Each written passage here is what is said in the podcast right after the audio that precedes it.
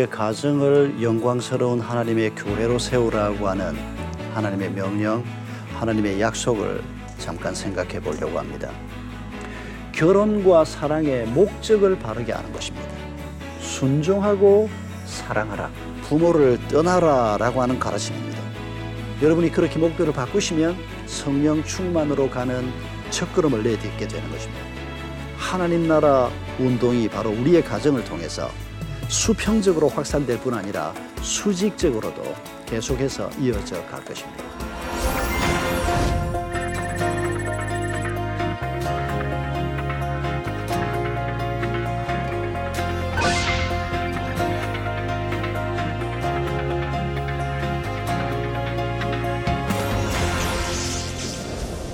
여러분 반갑습니다. 박은조 목사입니다.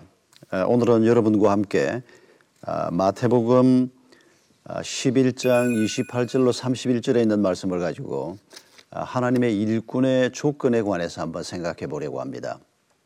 우리가 다 하나님의 좋은 일꾼이 되기를 원하는 마음이 있습니다. 아, 그런데도 실제로 하나님의 좋은 일꾼이 되지 못하는 이유가 우리에게 많이 있습니다. 오늘 이 마태복음 말씀에서 어떻게 하면 우리가 좋은 하나님의 일꾼이 될 수 있을까 그 점을 한번 생각해 보려고 합니다. 어, 어떤 교회에서 중등부 수련회를 갔습니다. 아, 그런데 목사님 눈에 띄는 애가 하나 있었습니다. 강사 목사님이 설교를 하는데 듣지도 않고 혼자 딴짓하는 애가 있었습니다.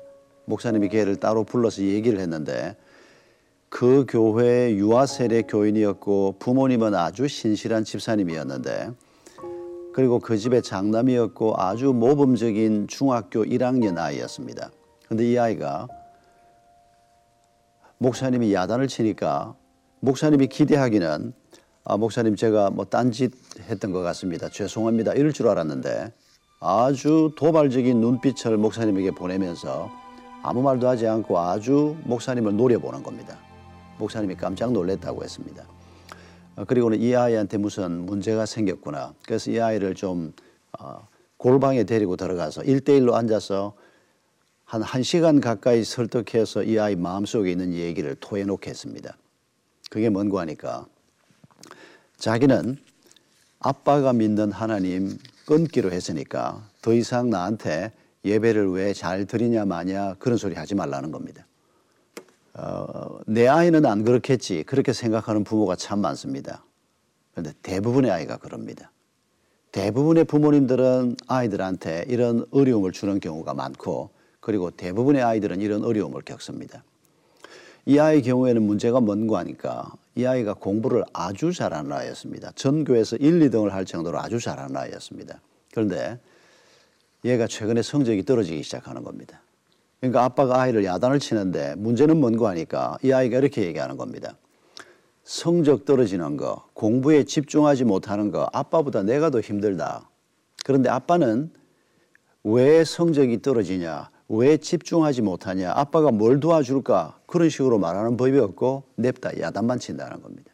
그리고 최근에 와서는 뭐라고 그러는 거 하니까 아빠가 네 꼴을 봐도 보기가 싫은데 하나님이 이런 네 꼴을 보면 어떻게 생각하시겠냐 이런 식으로 야단을 친다는 겁니다. 이런 야단을 한 번 맞고 두 번 맞고 아빠가 싫어지고 그리고 결국은 하나님도 싫어진 겁니다. 그리고 이 아이가 아빠를 마음에서 잘라내기로 결정하면서 아빠가 얘기하는 하나님도 잘라내기로 결정을 했다는 겁니다. 그게 담당 목사님 눈에 딱 띈 겁니다. 여러분 정말 하나님께서는 성적 떨어지는 아이를 싫어하실까요? 하나님은 정말 연봉 떨어진 아빠를 싫어하실까요? 요리 실패한 엄마를 하나님이 미워하실까요?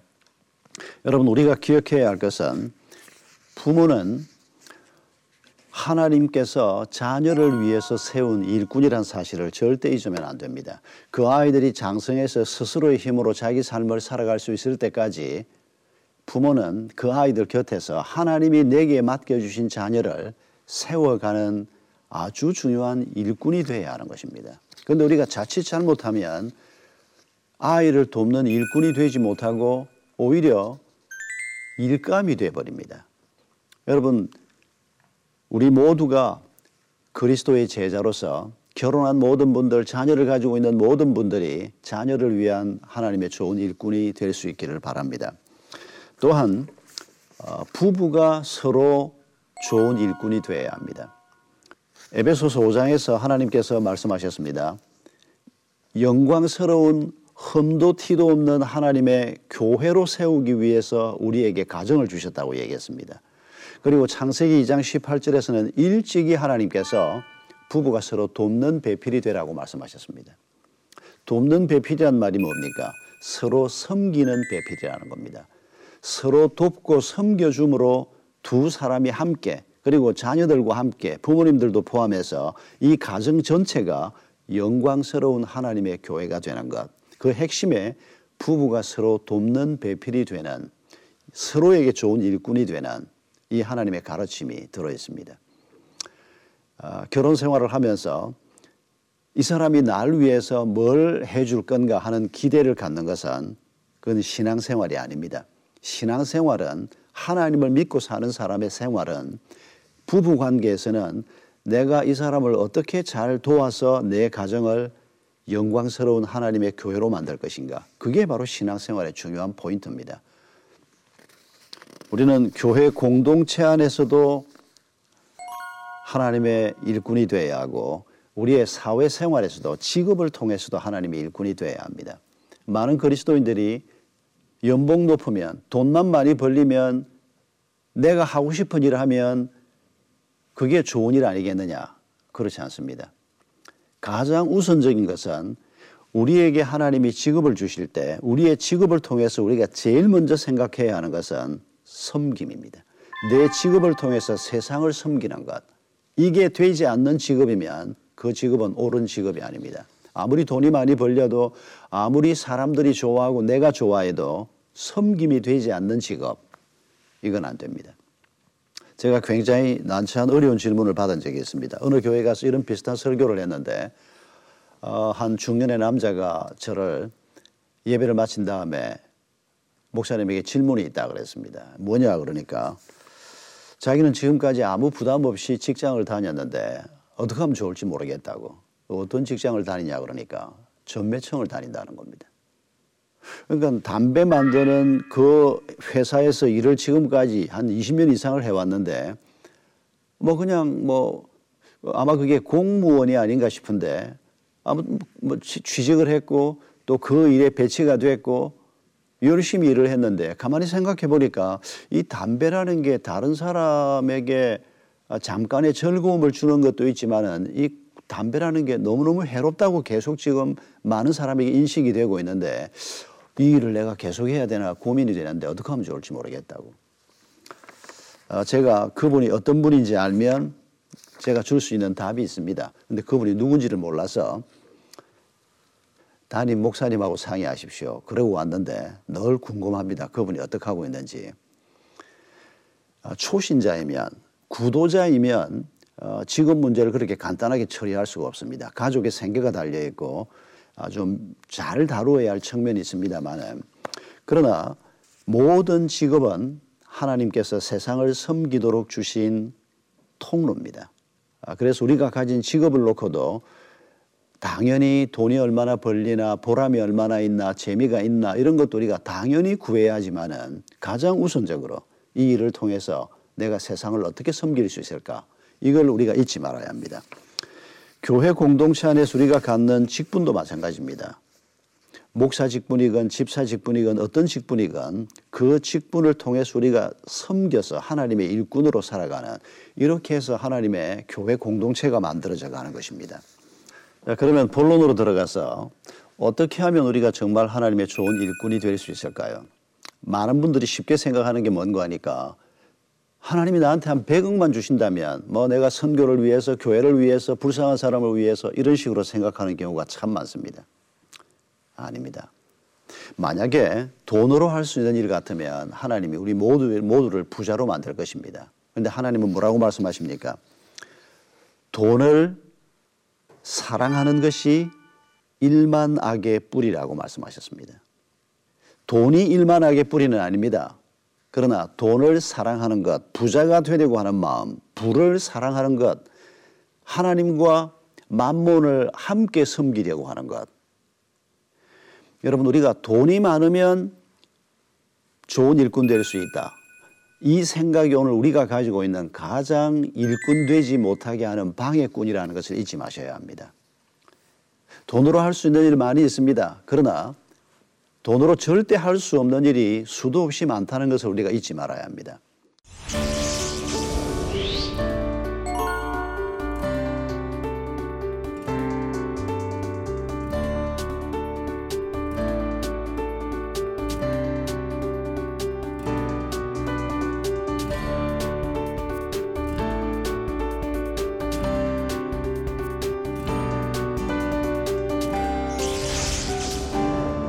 마태복음 11장 27절에서 조건을 말씀하시기 직전에 아주 중요한 말씀이 한마디 나옵니다. 내 아버지께서 모든 것을 내게 주셨으니 아버지 외에는 아들을 아는 자가 없고 아들과 또 아들의 소원대로 계시를 받은 자 외에는 아버지를 아는 자가 없느니라. 여러분 굉장히 중요한 서론 비슷한 28절 이전에 나오는 말씀입니다. 계시를 받은 자 외에는 아버지를 아는 자가 없느니라 이렇게 말씀하신 다음에 28절 말씀입니다. 28절이 수고하고 무거운 짐진 자들아 다 내게로 오라 내가 너희를 쉬게 하리라. 여러분 이 말씀이 바로 하나님의 일꾼이 되는 가장 중요한 조건입니다. 우리가 이 말씀을 가만히 보면 이 세상을 살고 있는 모든 사람들이 무거운 짐을 짊어지고 있는 사람들입니다. 가장 무거운 짐은 죄짐입니다. 그리고 죄짐 외에도 인생의 짐이 많습니다. 일곱 살짜리에게는 일곱 살짜리의 인생의 짐이 있고 스무 살짜리에게는 스무 살짜리의 짐이 있고 장년에게는 장년의 짐이 있고 80대에게는 80대의 짐이 있습니다. 제가 이런 기억이 납니다. 교회 근처에서 주중에 오후 시간이었는데 앞에서 초등학교 한 4, 5학년쯤 돼 보이는 여자아이가 이렇게 오는데 우리 교회 집사님 딸이었습니다. 이름표를 달고 있었습니다. 그래서 내가 초롱아 그러고 불러 세웠습니다. 얘가 깜짝 놀, 얘가 저를 누군지 모릅니다. 나를 볼 경우가 별로 없으니까 너 나 누군지 아니? 제가 그랬더니 모르겠다고 고개를 흔들더라고요. 나 너 다니는 교회 목사님이야. 그러니까 얘가 그제서야 알 것 같다는 얼굴로 인사를 했습니다. 어디 갔다 오냐 그러니까 학원 갔다 온다는 겁니다. 무슨 학원 갔다 오냐 그러니까 컴퓨터 학원 갔다 온다는 겁니다. 학원 몇 개 다니냐 그러니까 일주일에 다섯 개 다닌대요. 무슨 무슨 학원이냐? 컴퓨터 학원, 영어 학원, 한자 학원, 태권도 학원, 또 무슨 학원 다섯 개를 다닌대요. 일주일에 한 번 하는 것도 있고 두 번 하는 것도 있고. 야, 너 굉장히 바쁘구나 그러니까 하, 목사님 나 너무 힘들어요 이러는 겁니다.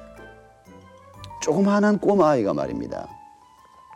엄마는 물론 그 아이가 잘 되라고 뭐, 뭐 피아노도 시키고 뭐도 시키고 그러고 싶은 욕심이 우리에게 다 있지만은 모든 사람들에게 죄짐, 과제, 감당해야 될 공부, 뭐 수많은 짐들이 우리에게 있습니다. 여러분, 이 짐을 짊어지고 우리가 끙끙거리면서 길을 걸어가는 겁니다. 이렇게 길을 걸어가다가 내가 정말 좋아하는 사람을 만났지만은 그 사람하고 결혼을 해도 그 사람의 짐을 져주고 그 사람을 돕는 배필이 될 수 있느냐? 못 됩니다. 좋은 학교를 나왔다고 해서 좋은 배필이 될 수 있느냐? 못 됩니다. 내가 짊어지고 있는 짐이 너무 무거워서 한 발도 못 가서 비틀거리고 넘어질 수밖에 없는데 절대 좋은 일꾼이 될 수 없습니다. 부모가 자녀를 위해서도 마찬가지입니다. 부모가 단순히 부모라고 해서 자식을 사랑하는 마음이 있기 때문에 자, 자녀의 짐을 져줄 수 있느냐? 아닙니다. 하나님께서는 우리에게 말씀하십니다. 우리의 짐을 우리 주님께서 먼저 져 주시겠다는 겁니다. 우리의 짐을 십자가 아래 내려놓으라는 겁니다. 그 짐을 내려놓고 난 다음에 내 어깨가 좀 비면 내 삶을 돌아볼 수 있는 여유가 생깁니다. 또 다른 사람이 눈에 보이기 시작합니다. 그전에는 다른 사람이 보이지 않습니다.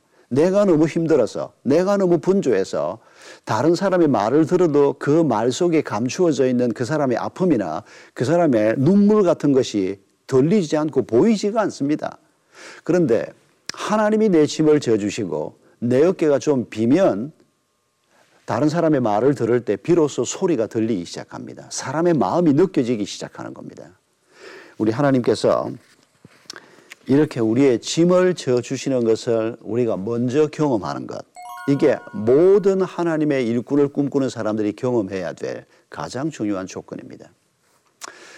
예수 그리스도께서 우리의 짐을 어떻게 져 주십니까? 가장 중요한 짐인 죄짐을 우리 주님께서 져 주시는 것입니다. 예수님께서 십자가에 달려 죽으실 때 다 이루었다라고 하는 말씀을 꼭 기억하셔야 합니다. 그 다 이루었다라고 하는 말이 문자적으로 내가 값을 다 치루었다라고 하는 말입니다. 왜 십자가에 달려 죽으시는 예수님께서 내가 값을 다 치루었다 그렇게 말씀하셨을까요? 여러분 그게 바로 내가 도저히 치를 수 없는 내 죄짐 그 죄의, 죄의 값을 우리 예수님께서 십자가에서 치르셨다는 말씀입니다. 그게 십자가 사건의 가장 중요한 의미입니다. 하나님께서는 우리가 죄를 범한 자로서 그 죄값으로 죽고 그 죄로 말미암아 파괴된 삶을 살기를 원치 않습니다. 그래서 하나님께서는 우리에게 구원의 길을 여신 것입니다. 예수님께서 십자가 위에서 내가 다 이루었다. 내가 값을 다 치루었다. 그게 바로 이미 살았던 사람들 또 앞으로 살 사람들의 모든 죄값을 우리 예수님께서 대신 그 값을 치르기 위해서 십자가의 길을 걸어가신다. 내 목숨을 바친다. 라고 하는 이 십자가의 의미를 우리가 기억해야 합니다. 하나님께서 우리에게 주시는 이 십자가의 은혜를 우리가 받아들일 때 우리의 죄짐이 사해지는 것입니다. 그리고 우리가 인생을 살아가면서 죽음을 이기시고 부활하신 예수 그리스도의 능력을 의지하면서 또 우리 가운데 거하시는 성령님의 인도하심과 하나님이 주시는 지혜를 우리가 따라갈 때 우리의 과제를 넉넉하게 감당할 수 있는 능력을 하나님께서 공급해 주시는 것을 경험하게 됩니다. 이런 하나님의 도우심 가운데서 우리가 우리의 어깨 짐이 가벼워지기 시작하는 것을 경험하는 겁니다. 그럴 때 우리가 다른 사람의 짐을 져줄 수가 있게 되는 것입니다. 어, 제 친구가 설교 준비를 했습니다. 외부에 있으면서 교회 사무실로 전화를 했습니다. 어, 사무관사에게 이번 주일 설교 본문 시편 23편 1절로 6절 제목 여호와는 나의 목자시니 사무관사가 뭐라고 질문하는 거 하니까 목사님 그게 전부입니까? 뭐가 더 필요해? 알겠습니다. 그러고 전화가 끊어졌습니다. 토요일 날 점심을 먹고 왔습니다. 목요일 날 주보 원고가 만들어져서 인쇄소로 가고 그 주보가 새 주보가 토요일 날 점심 때쯤 오는 겁니다. 목사님 방에 아이 새 주보가 도착이 돼 있었습니다. 근데 목사님이 제일 먼저 눈길이 가는 본문하고 제목을 보니까 본문은 제대로 나왔는데 제목이 잘 못 나왔습니다. 제목이 뭐라고 나왔는가 하니까 여호와는 나의 목자시니 뭐가 더 필요해 이렇게 나와 있는 겁니다. 아 이 목사님이 깜짝 놀랐습니다. 그리고는 사무관사를 야단을 치려고 인터폰을 쥐었습니다. 인터폰을 들고 다시 제목을 가만히 보는데 여호와는 나의 목자시니 뭐가 더 필요해? 아 이게 괜찮은 제목이다라는 겁니다. 그래서 야단 치려고 들었던 인터폰을 내려놓고 자기 원고를 꺼내서 뭐가 더 필요해 초점을 맞추어서 다시 원고를 고치기 시작했습니다. 제가 그 목사님의 설교를 그대로 옮길 재주는 없습니다. 듣지도 못했고 제가 들은 얘기는 이게 전부입니다만은 근데 굉장히 그 얘기가 저는 도전적이었습니다. 여러분 지난 한 주간 동안 어떻게 사셨습니까? 여러분 예수 믿고 지금까지 우리가 그리스도인으로서 그래도 부족하지만은 내가 돈을 따라가지 않고 따라가다가도 이게 아니다 해서 돌아서기도 하고 세상 이런저런 거 따라가기도 하지만은 그래도 우리가 다시 회개하고 돌아서고 하나님이 내 삶을 인도하시는 것 이거 바라보고 길을 걸어가는 사람들이 그리스도인 아닙니까? 부족하지만 우리가 그렇게 살려고 애쓰고 있지 않습니까? 그러면 여러분 이 질문에 한번 답해 보십시오. 하나님이 내 길을 인도하고 계시니 내가 그 하나님만 열심히 바라보고 길을 걸어가면 되겠습니까? 여러분 답이 뭡니까? 혹시 이런 답을 가지고 있는 분이 있습니까? 하나님이 나를 인도하신다면 금년에 이 일은 꼭 이루어져야 돼. 하나님이 정말 내 인도자가 맞다면 내 딸이 금년에 시집 가야 돼. 하나님이 내 길을 인도하는 거 맞다면 이번 시험에 꼭 붙어야 돼. 여러분 이런 조건이 우리에게 혹시 붙어 있습니까? 여러분 그 조건을 떼내셔야 합니다. 하나님이 인도자십니다. 그런데 인도를 우리가 받아 뒤에서 따라가면서 뒤에서 하나님 오른쪽으로, 하나님 왼쪽으로, 하나님 천천히요. 그건 하나님이 인도자가 아니라는 소리입니다. 하나님이 마음이 넓으셔서 그렇지. 아마 하나님이 우리한테 마음대로 말했다면 네가 하나님 해라. 아마 그 말을 하루에도 수십 번 하셔야 될 겁니다. 하나님이 우리의 목자시면 여러분 그걸로 족합니다. 나는 그 목자가 인도하는 길을 잘 걸어가면 하나님께서 푸른 풀밭으로 인도하시고 맑은 시냇 물가로 인도하시는데 문제는 사망의 엄침한 골짜기를 지나갑니다. 적이 있는 곳을 지나가게 됩니다. 우리 생각에는 하나님이 왜 사망의 엄침한 골짜기는 지나가며 적 앞에서 무슨 밤맛 없게 잔치상은 왜 해필 적 앞에서 준다고? 그러나 여러분 하나님께서 왜 그렇게 하셔야 하겠습니까? 여러분 오늘 우리 주변을 둘러보십시오. 죽음 없는 곳이 없지 않습니까? 도처에 해골이 널려 있고 도처에 하나님 알지 못하고 영적 죽음, 육체적인 죽음이 죽음이 우리에게 갖다 주는 모든 파괴와 빈곤과 혼돈과 무질서와 욕망이 가득합니다.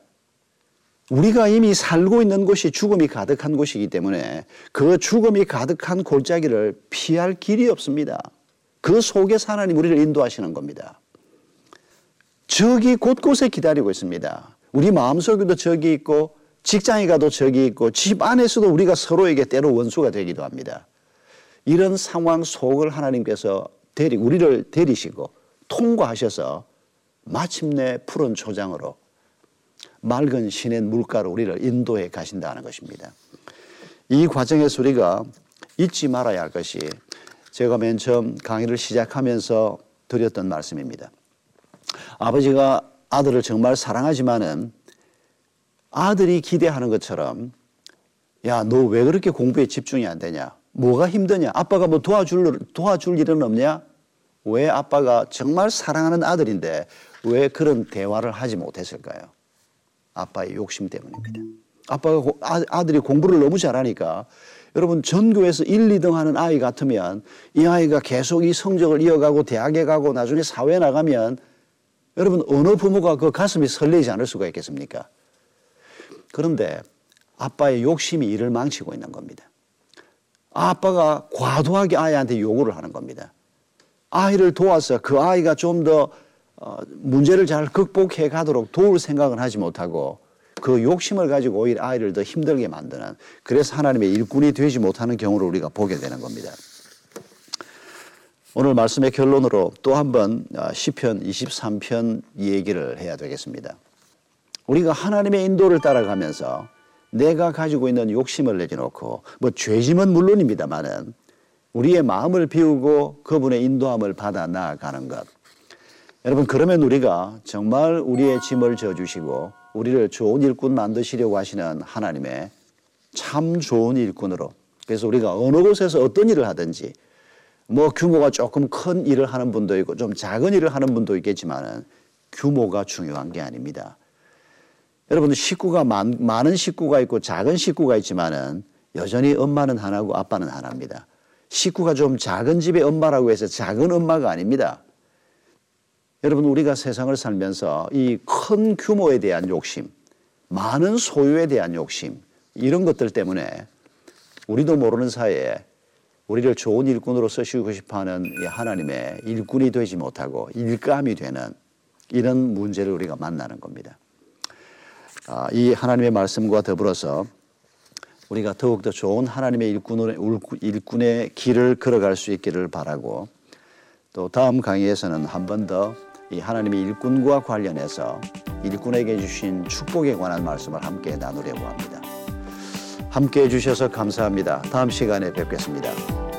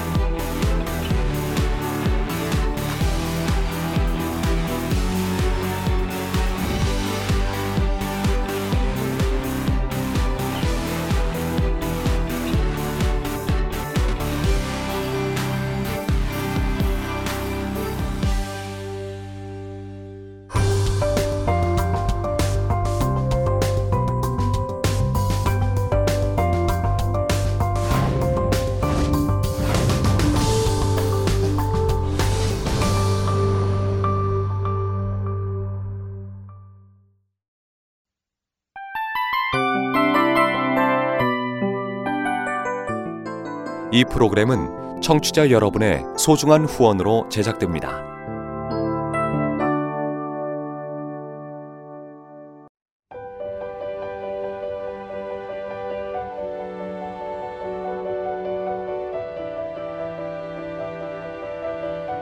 세상에는 수많은 교회들이 있지만 더 깊이 있는 말씀 강해를 찾기 위해 크기로만 교회를 선정하지 않습니다.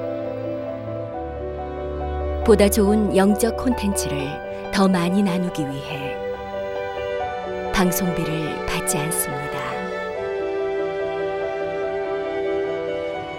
1년 365일 복음만 전하고 싶어서 우리는 광고를 하지 않습니다. 온누리의 복음을 땅끝까지 CGN TV와 함께 땅끝 선교사가 되주세요.